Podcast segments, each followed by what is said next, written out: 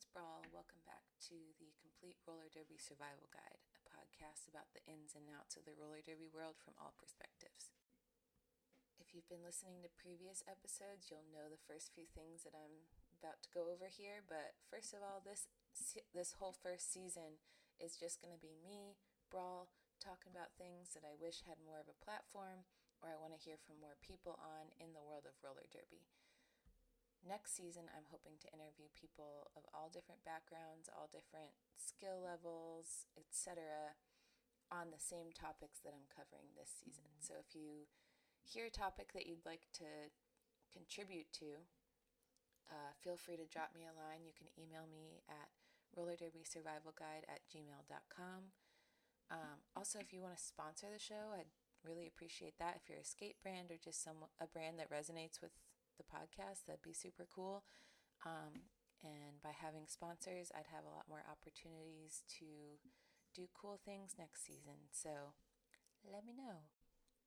I did also start a Patreon. Um, once I have subscribers there, I'll post, you know, bonus content like maybe some bonus audio from podcasts.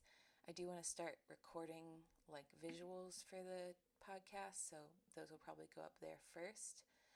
Um, you'll get, you know, first notification about any merch drops and things like that. And I'm sure there will be cool merch in the future, especially if I get some sponsors so that I can have, you know, money to invest in merch. So email me if you have interest in any of that. Um, if you're emailing me about being on the podcast, please tell me your derby name, what league you skate with or have skated with historically, what your role is in roller derby, and also please a brief summary of what your response is to the subject and you know what subject are you interested in talking more about. And if you're not interested in doing a full interview, I do think that I will do some like, you know, features and audio clips. So if you'd be more interested in doing like a small audio clip that's totally fine. You don't have to do a full interview with me like one on one. You also don't have to be like derby famous or like, you know, a household derby name. I I want to hear from everybody. That's kind of the point of the podcast is I want to make it a more inclusive and open dialogue on a lot of topics and hear from different people. If you'd like to contribute to the conversation on social media, also sorry my dog is squeaking I don't really know what to tell you. Um, if you'd like to contribute to the conversation on social media, I'm on Instagram and TikTok for the podcast at Roller Derby Survival Guide. You can also find links in the Instagram bio to our bonfire shop, to email me, and more. But let's get into the episode. This episode is going to be about restorative practices. There will be a separate episode about cross training um, because I think that that it kind of goes hand in hand. It's like part of your routine, your you know, fitness, wellness, you know, derby support routine. This episode will just be about restorative practices. So let's get into it. I guess the first thing I want to say is just because you play a high level sport or do hard workouts doesn't mean you're never tired. You still need rest days. Um, if you just keep pushing yourself, the, ch- the just keep going mentality leads to injury. And I can tell you that from personal experience. Um, you need rest, rest days, but also you need restoration. So listen to your body. Am I feeling like I need to stretch? Am I feeling like I need to foam roll? Um, what restorative practice does your body need after a hard derby, scrimmage, or whatever you've just done? I try to regular, regularly schedule a lot of restorative practices, partially because I have a hypermobile body and just stretching before and after practice and doing warm up and cool down does not accommodate for everything that my body needs. Um, so you are going to have to find what works for you, like with a lot of things. Is it yoga? Is it somatic movement? Is it massage? Sauna, cold plunge, a combination of all those things. Um, for me, I used to not do any restorative practices at all. I kind just like because my body really hurt, I went to a massage therapist and they were like, "What? restorative practices are you participating in? Like, yeah, you weight lift and you do cardio and you play roller derby and you park, park skate, but are you like giving back to your body and restoring it in any way? And I was like, you know what, I hate yoga, so I'm not going to do any of that. And the massage therapist was like, well, there's other options. And I kind of was like, whatever. Because I think they were implying that, like, there are other options, but you should try yoga. And I'm tired of being told to do yoga. So I kind of wrote it off. But my body just hit a wall, and I needed to find things to help it out. So now I do a combination of uh, recovery cardio, which I'll talk about a little more in this episode, um, somatic movement, which is different than yoga. Um, I get a massage about once a month. I do cold plunge and sauna, like hot cold therapy, about once a month as well. And then I foam roll and use uh, myofascial balls a lot. I've also found some, you know, workout and stretching classes that cater to my specific body type, not talking about like body size or anything, but just like my hypermobile body. Um, if you're in Asheville, you should look up Bendy and Badass. It's a class that is at what's it called? It's at All Bodies, which is an inclusive gym. Um,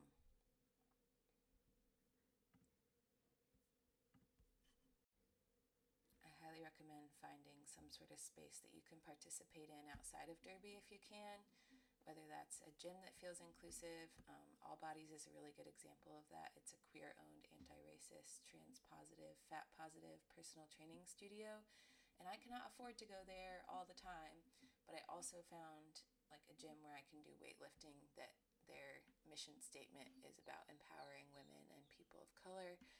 Um, and I mostly feel very comfortable going there. So that's part of like making it an approachable thing to go to.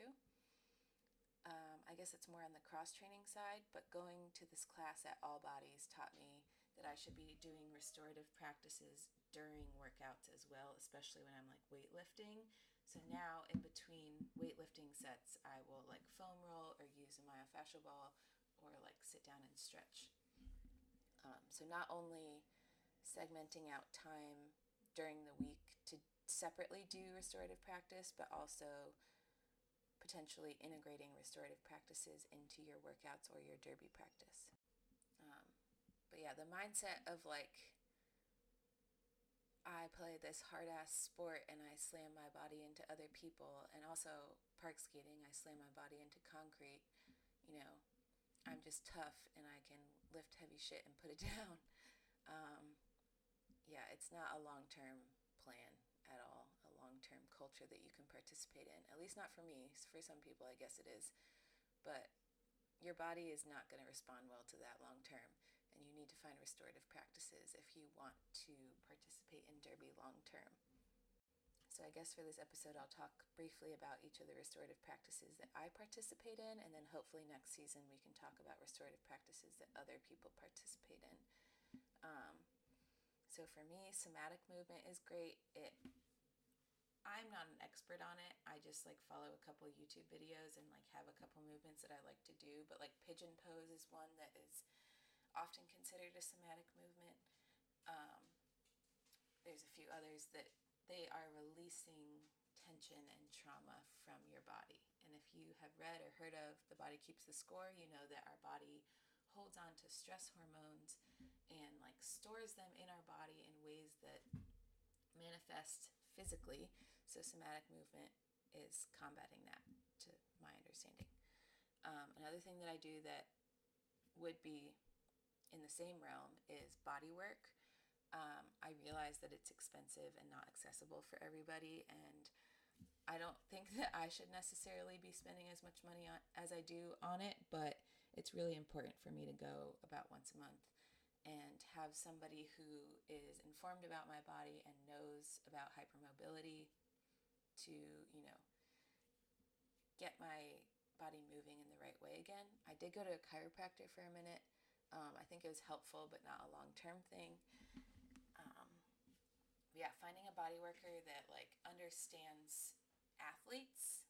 If you're playing roller derby, and also if you have a hypermobile body or anything like that, someone who understands your body type in that sense.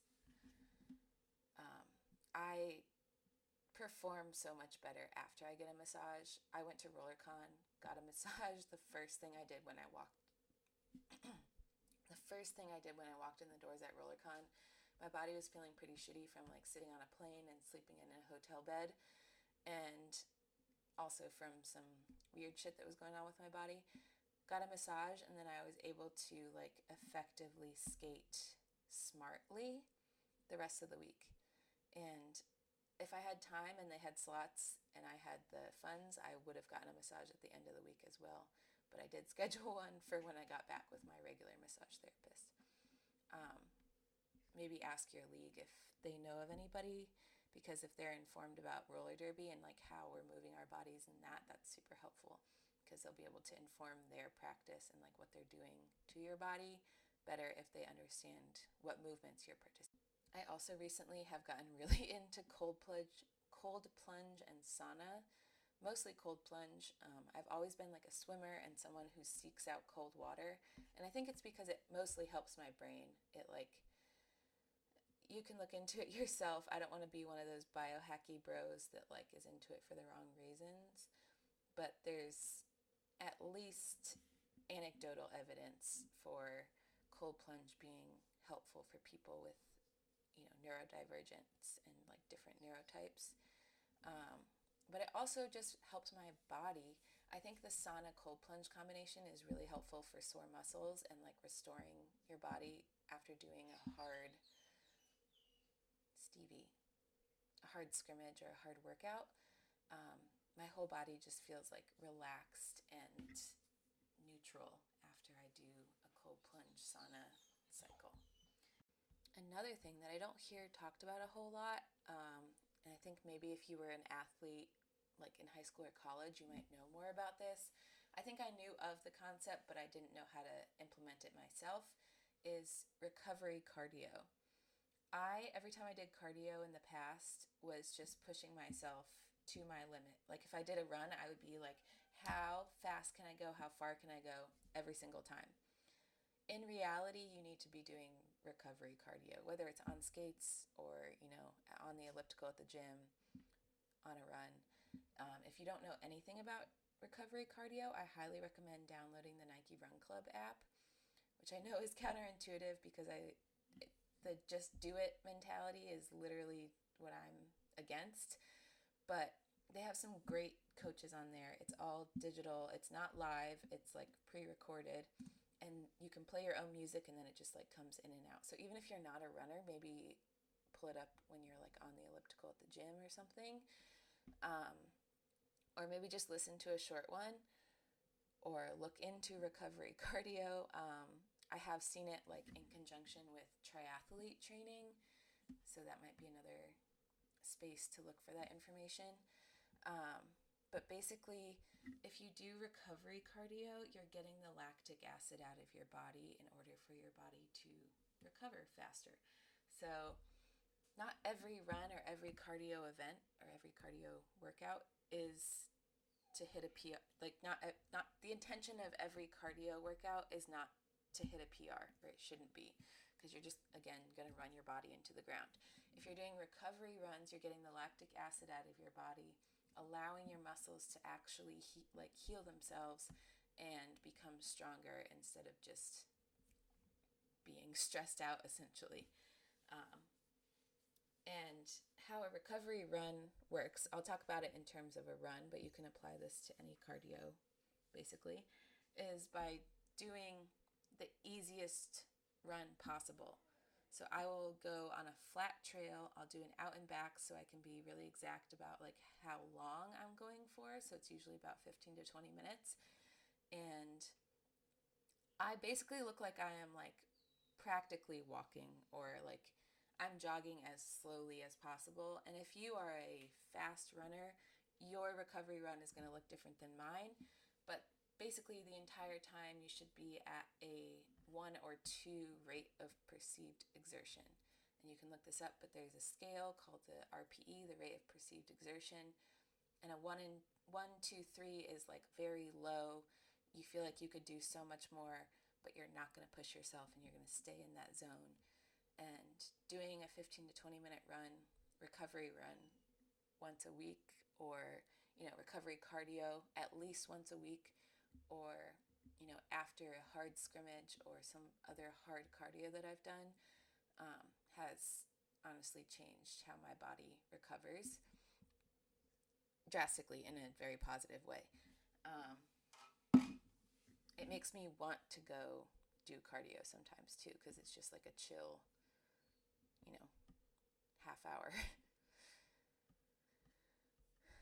um, I do think that cross training comes into this. Obviously, like restorative practices are part of your fitness routine or whatever. Um, but I'll, I'm going to do a separate episode on that, I think, because I think some cross training movements that support roller derby could also be considered restorative in some ways, but more in like a rebalancing sense. So, like lifting in ways that balance your body out, because in roller derby, you're doing, you know, constant counterclockwise circles.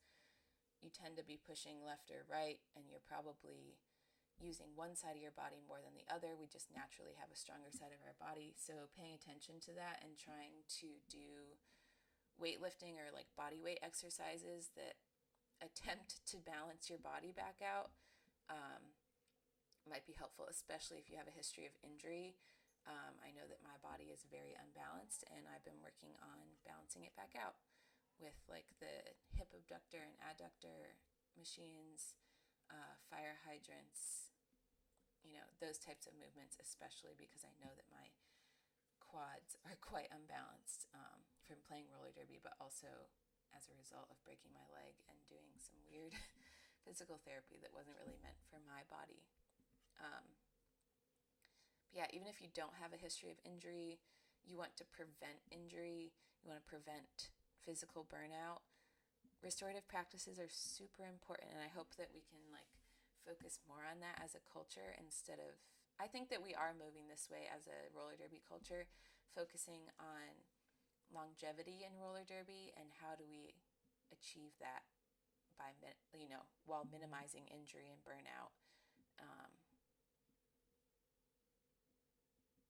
yeah, so that was all I had to say about the subject, but shoot me an email if you have more to say um, especially if you have something that is like outside of the practices that I spoke about. I really want to hear about other people's restorative practices because I want to steal them. But also for anybody who's listening to the podcast, um, they might have different needs than I do.